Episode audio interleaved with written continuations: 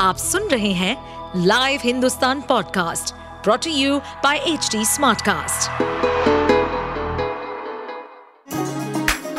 चलिए आपको ले चले बिहार राज्य की गहराइयों में, सुनेंगे बिना पक्षपात के खबरें देने वाले बिहार की खबरें पॉडकास्ट को। इस पॉडकास्ट में निष्पक्ष चर्चा होगी राजनीति के महत्वपूर्ण घटनाक्रम, क्राइम की चौंकाने वाली कहानियाँ, मनोरंजन के नए रंग, सांसदों द्वारा किए गए दल बदल जैसे कई महत्वपूर्ण विषयों पर।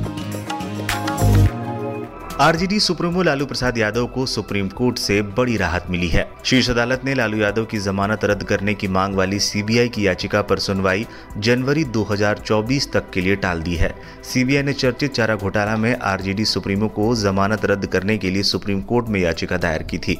न्यायमूर्ति ए एस बोपन्ना और न्यायमूर्ति एम एम सुन्दरेश की पीठ ने याचिका पर जनवरी दो हज़ार चौबीस के अंतिम सप्ताह में सुनवाई करने का फैसला किया है। हालांकि कोर्ट ने कोई डेट फिक्स नहीं की है।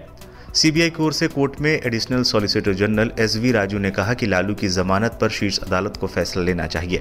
सीबीआई ने अपनी याचिका में कहा है कि हाईकोर्ट ने त्रुटिपूर्ण अनुमान के आधार पर यह मानकर लालू को जमानत दी है कि चारा घोटाले के अलग अलग केस की सजा एक साथ चलनी है, न कि एक सजा खत्म होने के बाद दूसरी सजा शुरू होनी है। सीबीआई ने सुप्रीम कोर्ट से कहा कि हाईकोर्ट ने यह तय करने में गलती की है कि लालू ने आधी सजा काट ली है।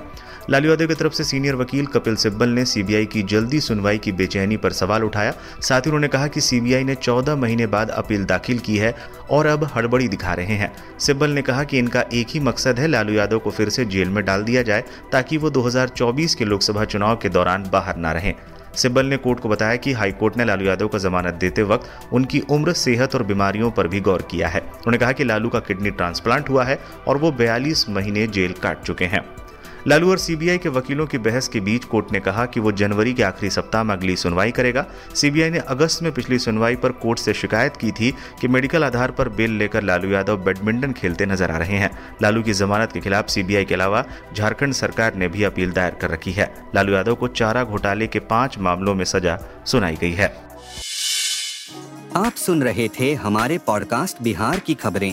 ऐसे ही अपराध जगत से जुड़ी, राजनीति और विकास जैसी खबरों के लिए हमें फॉलो कर सकते हैं। इस पॉडकास्ट पर अपडेटेड रहने के लिए हमें फॉलो करें एट एच डी स्मार्टकास्ट। हम सारे मेजर सोशल मीडिया प्लेटफॉर्म्स पर मौजूद हैं और ऐसे पॉडकास्ट सुनने के लिए log on to W W W dot H D Smartcast dot com.